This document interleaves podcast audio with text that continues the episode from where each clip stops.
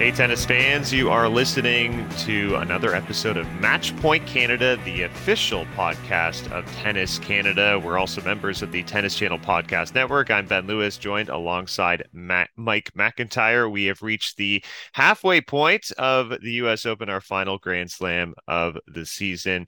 Also have a fantastic guest, American Amanda Anisimova, uh, who, Mike, you had the opportunity to chat with uh, at the National Bank Open. Yeah, here we are halfway through the the final slam of the year and it's it's kind of a bittersweet time of the year. I feel mm-hmm. like for me, like on the one hand, I'm excited because my kids are going back to school soon, but on the other hand, it's the last major of the year and we won't get Grand Slam tennis for another 4 months after this one. So just trying to soak it all in and enjoy it. Um, I would say actually of the four slams this year, this is the one that's allowed me to watch the most. So I feel like I'm really getting into it and uh, and there's been some fantastic matches. As you mentioned, we've got Amanda Anisimova. The U.S. Open didn't go according to plan for her as she lost dealing with a broken toe that she sustained in Cincinnati. But nonetheless, one of the rising American stars. So I feel like a timely um, point of the season to share this interview. I spoke with her in Toronto at the National Bank Open. But one of those American players that I think is going to make some noise in the coming years. Yeah, I, I think uh, if I recall, one of our first episodes of the the season was sort of uh, year end predictions, and I believed uh, that she was obviously capable of getting back inside the top twenty. And I'd have to, I guess, double check to see where she is right now. But I, am she's twenty four right now. Sure, she's right on the cusp. There you go, twenty four. And and surely, I think if she can heal soon enough and get a few more matches, uh, that certainly top twenty is possible. And actually, I believe she's set to rise three spots to twenty one at the end of this tournament. So kind of right there. And as you said one of the like incredible young talents in the game. Obviously, the United States actually has a lot in the pipeline. I think we'll get to you know what Coco Gauff is doing at this tournament and, and a couple others. But uh, I guess before we break it all down, let's listen to your conversation with Amanda Anisimova.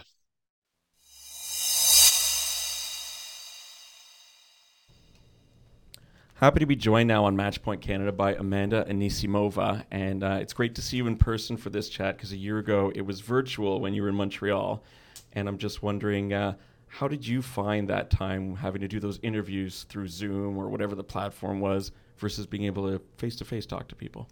Right. I mean, it was such a challenging time. Everything was much more complicated um, last year. So it's just so nice to be back and doing interviews back to normal and you know the face-to-face interactions is so much better so i'm just happy with how things have changed well it's great to see you again and uh, what a big year for you in terms of improvements you're just about back at your career high ranking um, had some great results on all surfaces this year as well mm-hmm.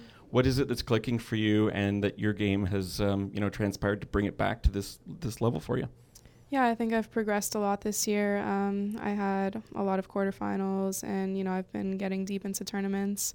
So I'm really happy with my progress, and it's given me a lot of confidence. Um, but hopefully, uh, my next goals can be actually winning the tournaments. That's something I'm trying to work towards, and just getting past that quarterfinal push.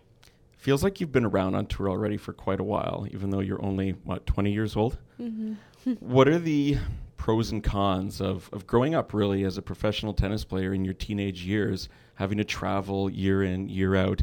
Um, what are the advantages and, and, disadvantages that you found in your short time, I guess, as a, as a tennis pro? Yeah, I think the advantages would be maturing uh, pretty early on and just all the lessons and experiences you learn um, just because you're so young and playing professional tennis. But it can also be challenging in terms of not being like at home for so long. You know, you get homesick and um, you miss out on a lot of things. So that's definitely tough, but you try to weigh out like what's more important to you at the end of the day. We've been uh, having an initiative here in Canada this year at the tournament in particular um, in terms of raising mental health awareness uh, called Mental Timeout and just recognizing the importance of, of talking about um, how important it is to take care of one's mental health. What do you do throughout the year, the long grind of the tennis season, to take care of your own mental health and uh, what do you think of the initiative that they're doing here to get players and fans to interact and support each other on this level? Yeah, I think that's super important, um, especially here at the tournament. That's really nice of them to do that. I still haven't checked out the room. I know there's like a meditation room, so maybe I'll check that out this week.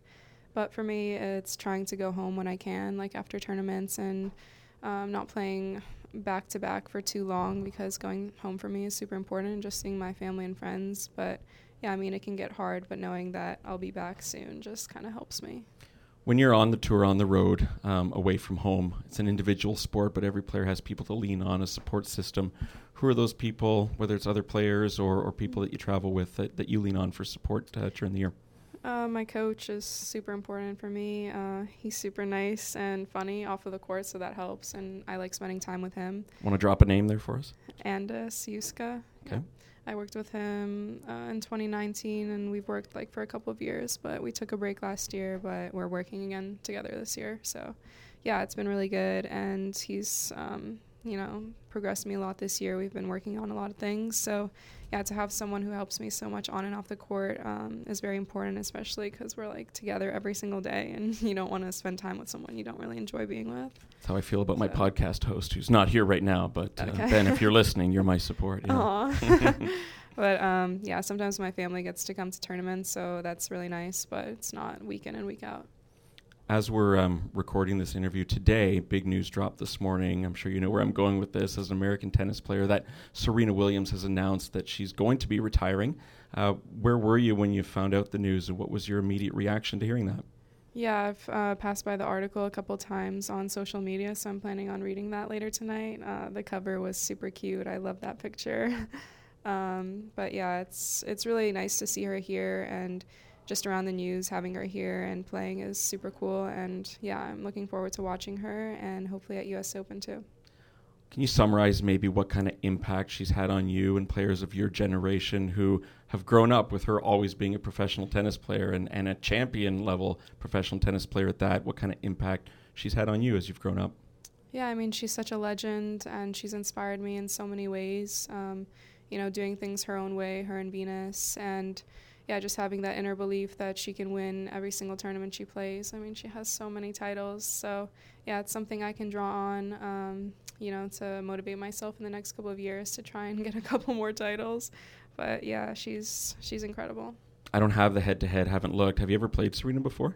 I have. It didn't go so well for me, but you know, just to have that experience playing against Serena is super special. Maybe you'll get another crack at uh, Yeah. Cincinnati or the U.S. Open. Yeah, hopefully. Yeah. Um, our Canadian players here get so excited with this tournament, the National Bank Open, because it's really the big one that we have on the calendar. You've got several in the United States, but Cincinnati coming up, and then, of course, the U.S. Open. Uh, what special place do those two tournaments occupy for you? And do you have any memories as a kid of going to the U.S. Open that, that stand out for you?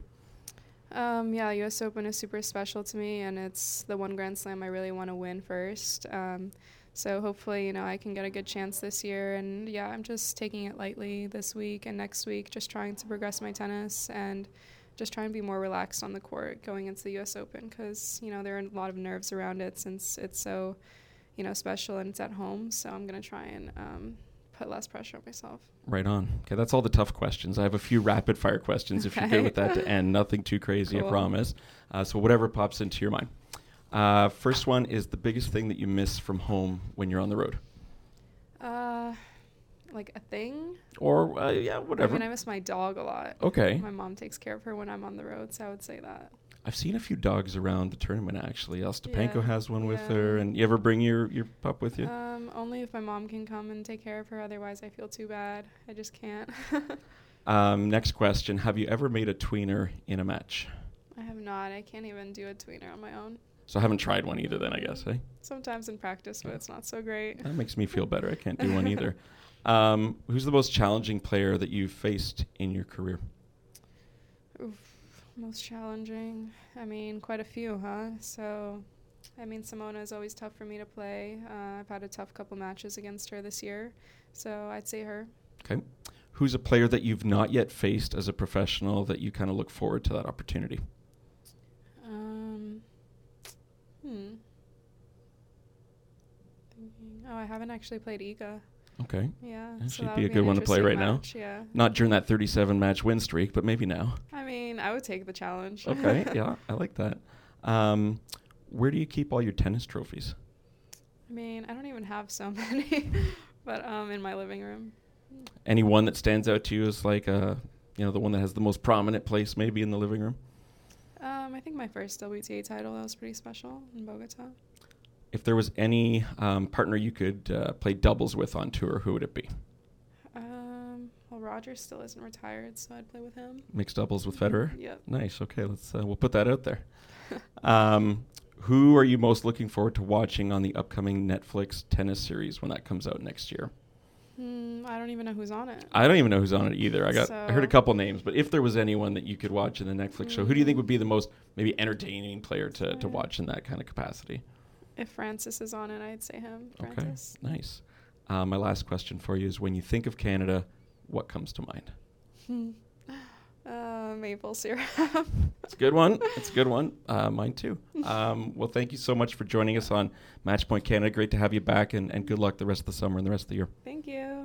There you have it, Mike's chat with Amanda Anisimova, who it, now that she's, you know, playing regularly, seems to be, despite the US Open and the injury, consistently making runs deeper in tournaments and giving herself chances. Yeah, a couple things I take from that interview in terms of her development and growth as a professional tennis player are one that she's hungry for more. Like she is content that she's making it deeper into tournaments, that she's making it to the quarters or the semis, but now she's ready to take that even further and add to the two titles that she already has in her young career. So she she wants more. She's not satisfied with just what she's getting at this point in time. And the other thing that struck me was just it seems like she's really kind of in a good place uh, mentally speaking, a good headspace. And I know she's been through some adversity in her young career with her father dying a couple years ago. That was obviously a very traumatic um, experience for her. And she just seems like, you know, even in the interview, there were a few times where she was kind of lighthearted talking about even getting beat down by Serena before, and she kind of had a laugh about it. Like, I think she's able to want more, but be understanding that it's a process as well. And and she only just turned 21, I believe, last week. Yeah, so still still incredibly young and I think if you look at the ceiling for her, I mean, when she plays her best tennis, I feel like she can certainly be a future Grand Slam champion. Like she has all the tools, you know, she's tall and athletic, her her ground strokes are incredible. I remember that early match I think in the season, uh she and Osaka battling it out at the Australian Open and Nisimova won a three-set thriller there. So I, I feel like she absolutely has all the tools uh, to do it. Yeah, she can hang with the best of them. I mean, she's beat Sabalenka this year. She can handle the firepower. She's beat Coco Gauff at Wimbledon. Uh, you know, a younger American who's probably getting a little bit more attention than she is right now. And we can't forget she made that Roland Garros semifinal in 2019 mm. at just the age of 17, and that's when everyone was kind of like, "Whoa, okay, she's ready for uh, for prime time, maybe already." And a little bit too soon at that time, but yeah, definitely. I think high ceiling there. She's likely to crack the top 20 to finish off this year, which would be a career high ranking for her and fun to have on the podcast. I thought she was a great guest. And uh, as a tribute to you, I went with the rapid fire at the end and got some good stuff out of her there, including uh, that she would have enjoyed facing Swiatek during her 37 match win streak. Um, and that she'd like to play mixed doubles with Roger Federer. Hey, why not? and uh, a little funny little story at the end. Our photographer Nina Channing got a picture of Amanda and I, and uh, she was on my right, I was on her left, and she purposely switched sides with me for the photo. And I just kind of joked. I said, "It's your good side, isn't it?" And she laughed and kind of blushed, like I caught her in the act of. Uh, That's funny. Yeah, I don't know about you, but both my sides are equally weak, so uh, there is no strong side for pictures. Well, I'll just admit uh, before we move on, uh, doing the morning show with Nick McCarville um, at at the National Bank Open, I told him uh, I have to be on uh, on your right. It was it was like a more comfortable transition uh, for me to just like engage with someone conversation wise. Like I had to be on a specific side. I don't know why. He said he didn't mind. So um, yeah, I guess uh, some of us do have a side for whatever reason. And see, we don't have to worry about it when we're doing the podcast because for the most part, we're not using the uh, the audio, the the visuals, anyways, and uh, and we're looking straight at the camera, so there's that too. Yeah, exactly. Uh, we'll move on to the women's side, and you know, big piece of news here is we will have a first-time uh, Slam champion at the U.S. Open in the women's field in New York. You know, we we still have a couple Grand Slam champions in the draw, but uh, none that have won the U.S. Open. Just Serena Williams. Touching on her run before we get into the current players in the field. I mean, what an unbelievable send off. I think going in, I set my expectation if she can just win one match, that would be terrific. To win two matches and you know push Ajla Tomljanovic the way she did, like the level of play she she exhibited across three matches, especially against Kontaveit, and then that third round battle was just astounding. And I, I thought it was such a a lovely sort of glimpse into her career that final set and final game against Ajla Tomljanovic when she saves multiple match points, just refusing to go away, refusing to go down, just uh, revealing that competitive spirit one more time. And you almost wish for Serena, like, if she had had some more consistent match play in 2022, maybe she was ready to make a run. Absolutely. I, I, think overall it it went better than anticipated in terms of her farewell in New York. Although on our preview episode a week ago, I think we did talk about how Kontaveit was kind of um, you know, I don't want to say ripe for the picking, but she was definitely not coming in playing her best tennis as the number two seed and number two player in the world. Nevertheless, from what we had seen from Serena only five matches into her comeback from Wimbledon onwards, it seemed like a pretty big ask because she wasn't playing the best tennis ever. Uh, Wimbledon went out when she probably should have won that match. Then, um, you know, in in Mont- uh, in Toronto, rather, she did win her opening match, but uh, but went out to Belinda Bencic. And Cincinnati just got pretty much destroyed by Emma Raducanu. So she wasn't coming in with a whole lot of confidence for her to do what she did and play as well as she did against Kontaveit. I mean, Anett was playing pretty good in that match too. I thought mm-hmm. it wasn't that she came out and really wasn't feeling her game. I thought both of them were playing well. And to me, there were so many moments there where it looked like vintage Serena, where the serve was just absolute money, crushing the forehand. And she looked confident again. She looked like she trusted her abilities again. And as she said after the tournament, she said, clearly I'm capable, but it takes a lot of work. And I don't think week in and week out for those who are thinking, oh, maybe she'll stick around a little bit longer. Maybe she'll try in Australia next year. I just think the amount of work that it would take to get her to play like she did against Kontaveit and Tomljanovic would be asking too much at this stage of, of life for a 41 year old. Yeah, that's well said. I, I think that is kind of the key aspect that's that's holding her back from saying like let's continue with the comeback and not stop here. it, it is, you know, she'll have to commit 100% all in for week after week, just getting back in the gym, training and training and training, which she has been doing for the the past uh, series of months, and uh, she's made it clear she wants to have another child. So then you think about what's the time frame to do that? And then continue playing and surely she's about to turn 41 she can't have another child now and then return again to the tour and put in all that work again. So just it's it's just too difficult to do at this stage. But I, I think just even getting that reminder of how unbelievable she is, and for me, probably the greatest of all time, I, I think, with all the records and accolades, that that was enough. I think this was a perfect send off, honestly.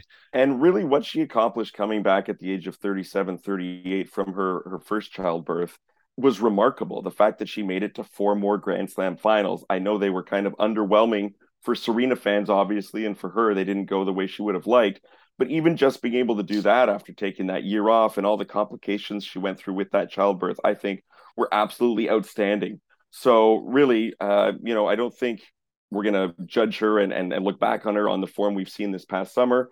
Uh, it's going to be the the body of work that she's done, uh, the impact that she's left on the sport, for all the, the kids who've, who've been brought to the tennis court that otherwise wouldn't have because they didn't see someone who looked like them. As Coco Gauff has said, she wouldn't have picked up mm-hmm. a tennis racket if she didn't see a black woman like Serena Williams doing it. And she said even her father wouldn't have coached her if he hadn't seen Richard Williams do it. So, so many stories like that uh, for kids who got into tennis.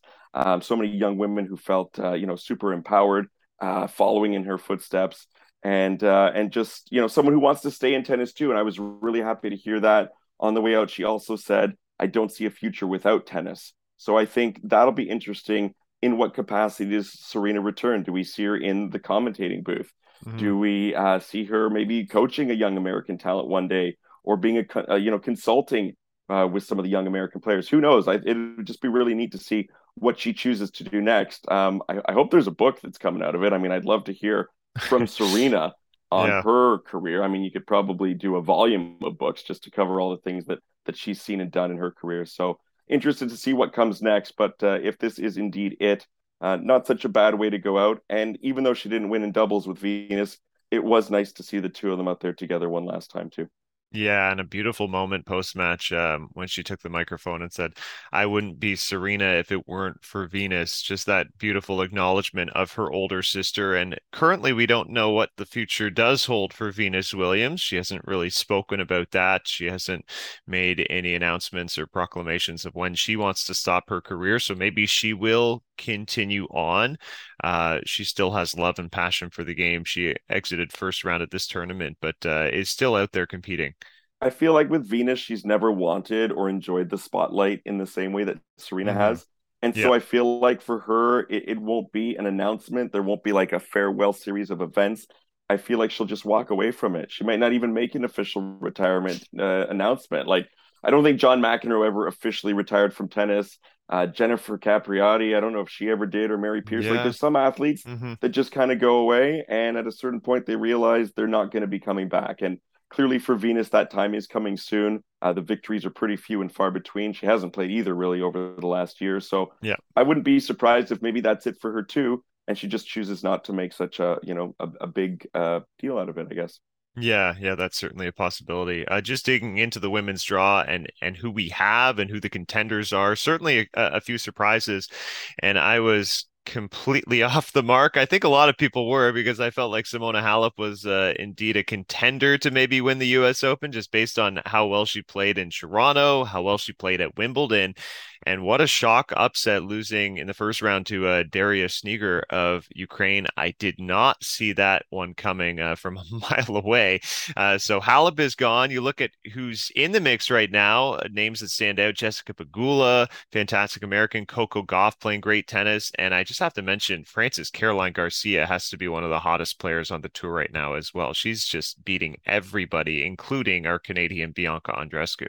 Yeah, I was quite surprised at Halep going out as well, given how well she played here to win the title in Toronto. She looked terrific, both mm-hmm. on the practice court and in all of her matches. And when I looked at the draw originally, I wanted to send Coco Gauff a little bit further, but then I saw a potential fourth round match with Halep, who seems to have had her number. And I thought, well, that's going to stop her there. And now I really think Coco Gauff has an excellent opportunity, along with Caroline Garcia, who you just mentioned. I mean, whoever comes out of that quarterfinal match to me seems pretty good to make their first Grand Slam final, in my estimation, based on how both of them seem to be super comfortable out there on the court. I really thought Bianca was going to have a closer match against Garcia, but credit mm-hmm. to to Caroline, she's just playing too well right now, and and it seems like on any surface too, it doesn't matter. She's been winning on grass, on clay, on hard court. The confidence right now for her is through the roof. Yeah, she's um, kind of locked and loaded. Her baseline game is is tremendous right now, playing so aggressively. Uh, Iga Swiatek definitely entered this tournament a little more quietly because I think you know Toronto underwhelming. She lost to Haddad Maia there. Cincinnati, I believe, went out in the round of 16 too, so didn't have the usual form that we were seeing, of course, in the earlier part of the season where she was completely dominating, had that 37 match winning streak. But right now, uh, as the number one, I certainly think she's a great contender to win this thing. Maybe we were writing her off just a little bit too much leading into the tournament, but uh, controlling that top half of the draw. I, think there's a great chance she's back in another final. Uh, I mean, Pegula certainly is a player who could stop her. You have Sabalenka, Danielle Collins, Azarenka still in the mix. A lot of great players, but Iga has been, of course, uh, the most consistent player on the women's tour. I mean, here's the thing with Swiatek for me. First of all, she's the only one of the top four seeds that's made it into the second week. Number two, three, and 4 mm-hmm. all went out early, and none of those were a surprise for me. Kontaveit, Sakkari, yeah. and Badosa, none of them have been playing with confidence this summer. Uh, so Swiatek at least holding true to her seed, making it to the second week. But She's also had some easier opponents in the first yeah, few matches. That's, that's fair. And that's about to change from the quarters on. And no offense to a Niemeier from Germany there, who's serving big and, and a, a, talent to watch. But to me, when you get a Pegula or a, a yeah, Azarenka, Pliskova, Sabalenka, even Danielle Collins is playing so well right now. All of those players are next level compared to what she's faced, and she hasn't given me the confident vibe this summer that she's ready to to win the U.S. Open. So who knows? She's certainly capable of it. Maybe she can get back to that mind space uh, from that 37 match win streak earlier this year. But to me, there's other players in there that that I would feel more comfortable uh, sort of backing at this point. I think. Yeah, and look, Danielle Collins was in the Australian Open final, and and then I think just injuries kind of hampered her for the bulk of the season since then. She's playing great, and then Aryna Sabalenka, we've kind of been sleeping on her all season. Haven't spoken about her much. She of course didn't get to play Wimbledon either, but last year, reflecting on the US Open last season, I thought she was actually ready to win that title when Leylah was going up against Sabalenka. If you watch the first 10 minutes of that match, you're like, Aryna looks unplayable right now. I remember the first early stages of that match. She was kind of blowing Leylah off the court. So somehow Fernandez turned the tide and, and shifted that match. But uh, Sabalenka, we know when she is at her absolute best, can hit anybody off the court. And I, I think she could be a sneaky contender here, honestly. And look, she got by Kaia Kanepi in the second round, and Kanepi is a giant killer in the slams. Yeah. Like, and that was not an easy match either. That was 2 6, 7 6 in a tiebreak. She was eight, way behind, too, actually. Six. I think she was, yeah, I think yeah, she was down so, 5 2 in the second, too. So I think often when you get through a hurdle like that early in a slam, it can really embolden you, and then you can play a little bit more freely moving forward, knowing your back was up against the wall. So maybe that's the kind of match that can bode well for her chances um, moving forward. But, uh, that's it for me on the women's side. It's going to be super interesting to see how it plays out. And I love seeing a first time slam winner. So I'm excited to see someone hoist a trophy uh, in New York for the for the first time. But uh, let's move over to the men's side because there's plenty of interesting action over there as well. And uh, I don't know, to me, the story, uh, I mean, there's a couple of them, but Nadal moving along, doing what he needs to do despite dropping a couple of early sets in his first two matches, um, really thrashed Richard Gasquet and uh, he knows what's at stake here. There's you know only so many more opportunities for him by virtue of his age and and what his body's been through. Uh, he's not messing around, and I'm still backing him to take the title here. Well, especially now you look at this field and in terms of experience, pedigree, nobody else in this tournament now has uh, has won a Grand Slam besides Marin Cilic. And I, I, don't think any of us are, are backing Marin Cilic to, to make a deep run here, but credit to him for getting to the round of 16. But uh, Nadal, some early hiccups in the tournament, particularly in the second round. I mean, he was down 6 2 4 2 to Fabio Fognini. And I have to say, that was one of the worst, I, probably the worst I've seen Nadal play this season, without a doubt. Uh, he was missing just all over the place. We know Fognini gives him trouble too. Fognini actually beat him at the US Open seven years ago. Uh, but was able to flip the script, win the second. He had a scary moment where he hit the hit his racket against the ground and ricocheted and smoked him in the nose. He was bloody on court. You're thinking, "Oh my god, this is a disaster for him." But he kind of put his foot on the gas after that, and it was pretty clinical against Richard Gasquet, six love, six one in those first two sets, and uh, 18 and 0 in that head to head. And you look at the bottom half of the draw, I see the other players. Like I don't see anybody stopping him before the semis. No disrespect to the Tiafos, Norries, Rublevs of the world, uh, but I, would say the wild card here is could a Carlos Alcaraz get to a semifinal and push Nadal? Other than that, I don't see anybody stopping him from the final, really. Yeah, and that's the semi that we're all kind of excited for to see the two Spaniards go head to head. You know, the the present of Spanish tennis, eh, present of Spanish tennis, sorry, and the future of Spanish tennis. Mm-hmm. Um, just a couple of points on what you said there, boy. Eighteen and zero. Oh, imagine losing eighteen straight times to a to a player. I mean, ouch. Have you ever been dominated by someone like maybe not that badly, but is there anyone you can think of who's just had your number that you've never been able to to take a match off of? Oh boy. Um not not to that extent, certainly. Uh, I do have one one rival in the OTA. I'm 0, 0 and 3 against him, but that's only three matches and three Imagine matches 18 times. Yeah, you know, and uh it's just Gasquet clearly has no answer in that matchup. You think like his best shot is that beautiful one-handed backhand and it's completely neutralized by the huge lefty forehand of Rafa that he seems like he doesn't know what to do. And then I guess the similar side of that is uh Monfils just oh I believe 0 17 against Novak Djokovic. You think a couple of these amazing talents, Gasquet and Monfils, they would be able to sneak one win against a Rafa uh, or a Djokovic, but uh, sometimes it plays out that way. Well, it reminds me of Vitas Gerulaitis, who was a player back in the uh, yes. uh, I want to say 60s and 70s, and and I forget who it was. Was it Jimmy Connors or McEnroe? Who had his number? And he finally beat him in his like 18th try or something like that. And he's like, nobody beats Vitas Gerulaitis. 18 times in a row, you know. So Gasquet needs to have that moment, I guess, at some point, although it seems pretty unlikely yeah. at this stage of his career.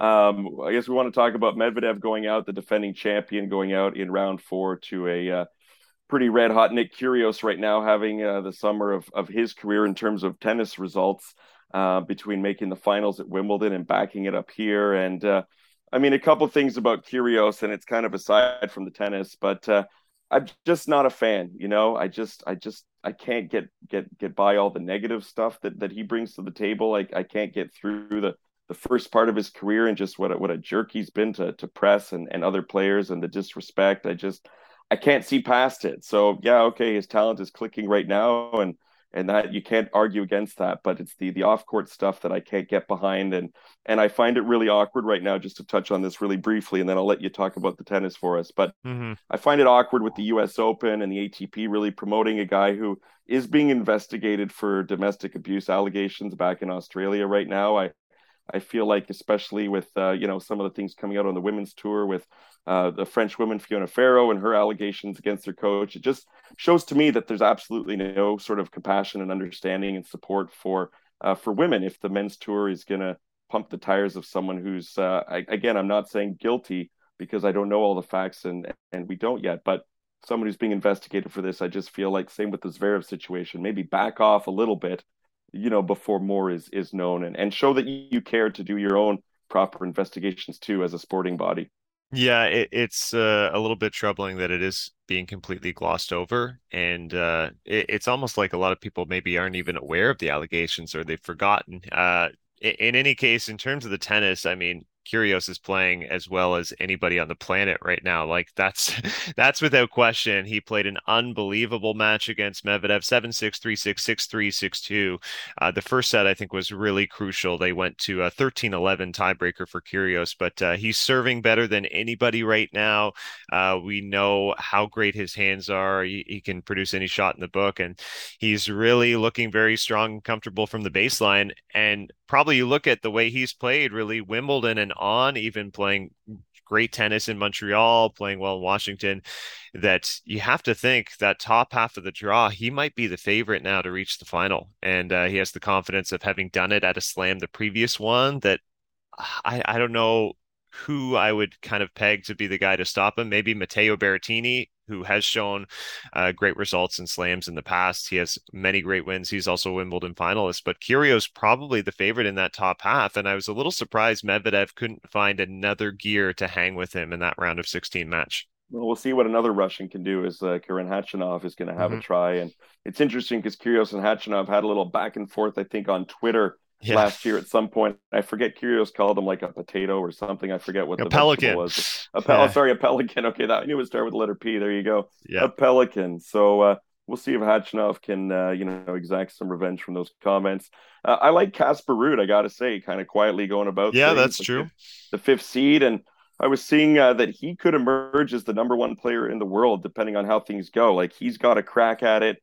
Nadal's got a crack at it, and who was the other one? I forget. But Alcaraz, uh, Alcaraz as well, also yeah. walk away as the number one player in the world, which just blows my mind that he's been able to rise so quickly this year. So yeah, there's a lot on the line here in the men's tournament, and uh, be watching that one closely too. Now, surprises in the men's tournament to me, uh, obviously Tsitsipas going out in the first round, Taylor Fritz going out early to um, Tracy Austin's son in his first match. Mm-hmm. That was a real shocker.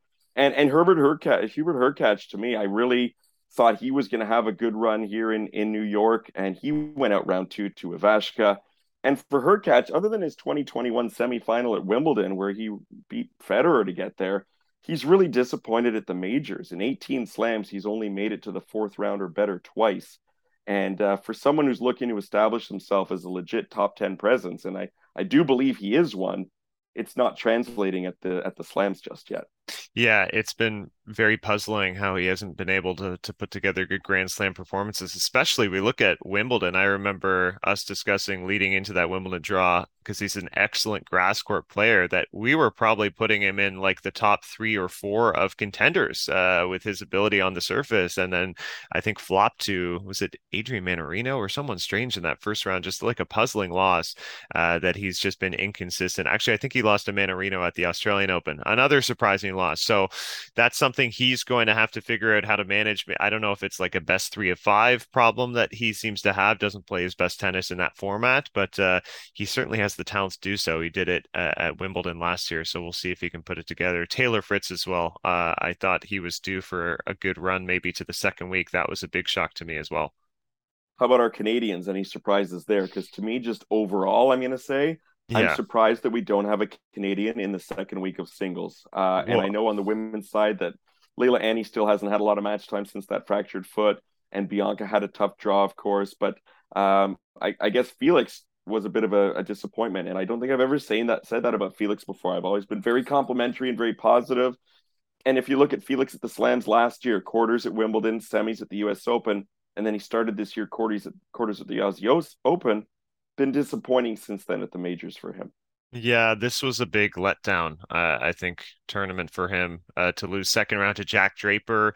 And uh, in the fashion that that match went 6 4, 6 4, 6 4, almost felt routine for Draper. And Felix, just from watching the match, he looked like he was searching for his game the entire time. He couldn't find the right balance between I want to be aggressive and try and dictate. When he was doing that, he was uh, sending the ball long or he was playing too inconsistently. Then he started playing a little more passively, and that allowed Draper to take control of things. So, really frustrating match uh, from Felix's end. And I thought you know he was one of my contenders as well to to be deep in the second week based on I thought he played okay in Montreal despite the loss to Ruud and I thought he played pretty well in, in Cincinnati. So it'll be back to the drawing board for Felix. I will say for Denis Shapovalov, okay, he lost in the third round, but I think this was a huge step forward for him after what's been a really trying season and going five sets toe to toe with Andrei Rublev and what I thought was one of the best matches of the first week.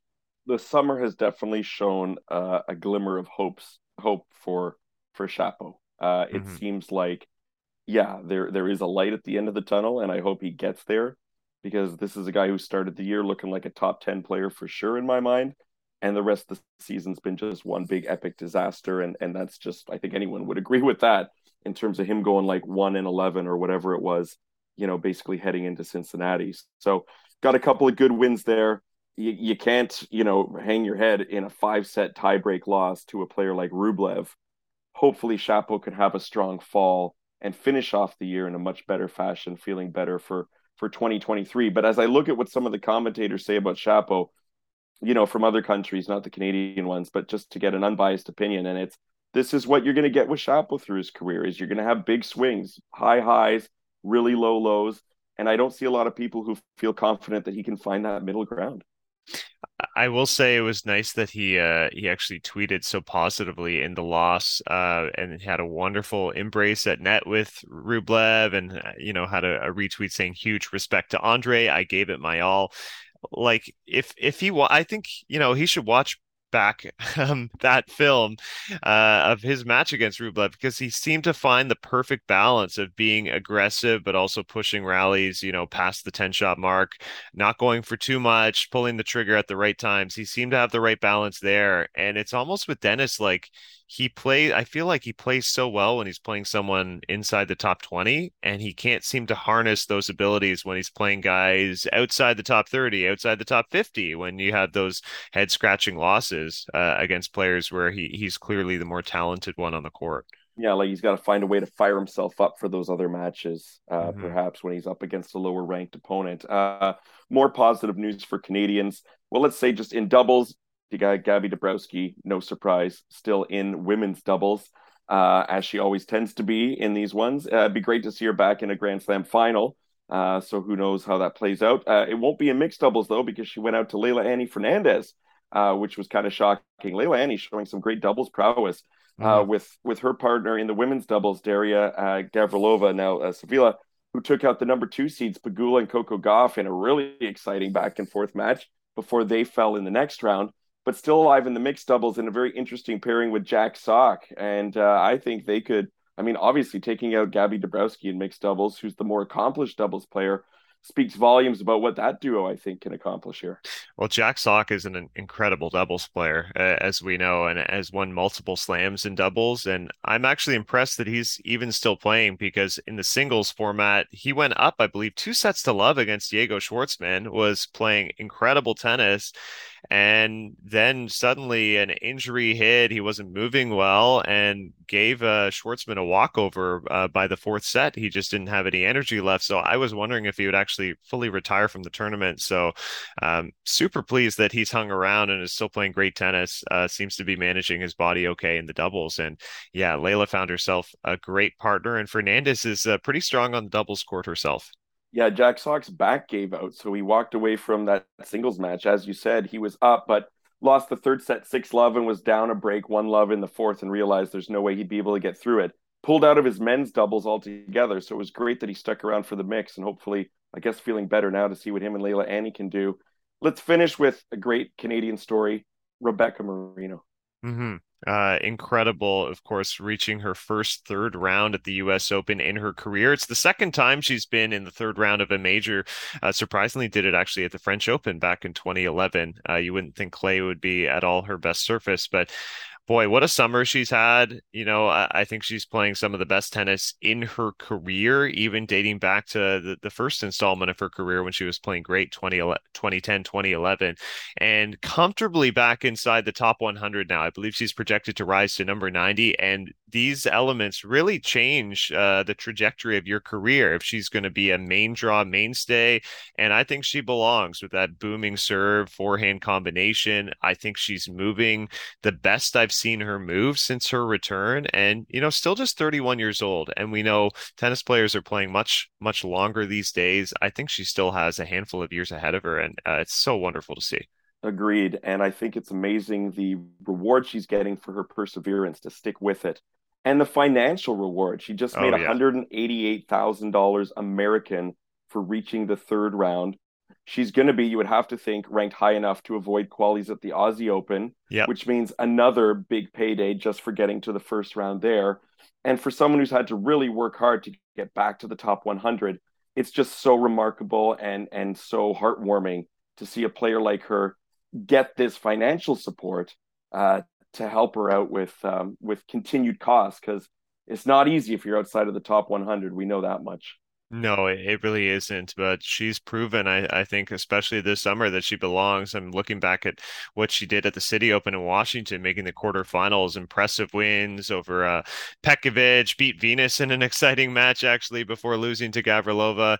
And uh, she looked good in Granby as well before going out to Marta Kostyuk. And uh, she absolutely belongs in the top 100 of the circuit. I still feel like her ceiling could be higher. Like, I, I don't know if I want to say top 50, but definitely top 75 yeah, I, I would agree with that too. And uh, let's just see how it plays out. I uh, I feel like she's a player I don't want to put any pressure on or have any mm-hmm. expectations. Mm-hmm. I just want to be along for the ride and and sort of see what happens next. So uh, you know, kudos to her for what she's done.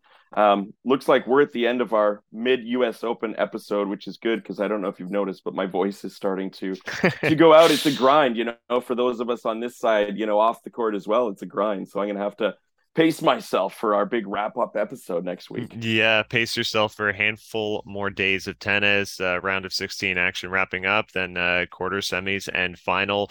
And we'll be saying goodbye to Grand Slam tennis. Nothing is ever the same for the rest of the tennis calendar uh, post US Open. So I uh, can't wait for uh, the conclusion of this one. You've been listening to Match Point Canada. Guys, we will talk to you next time.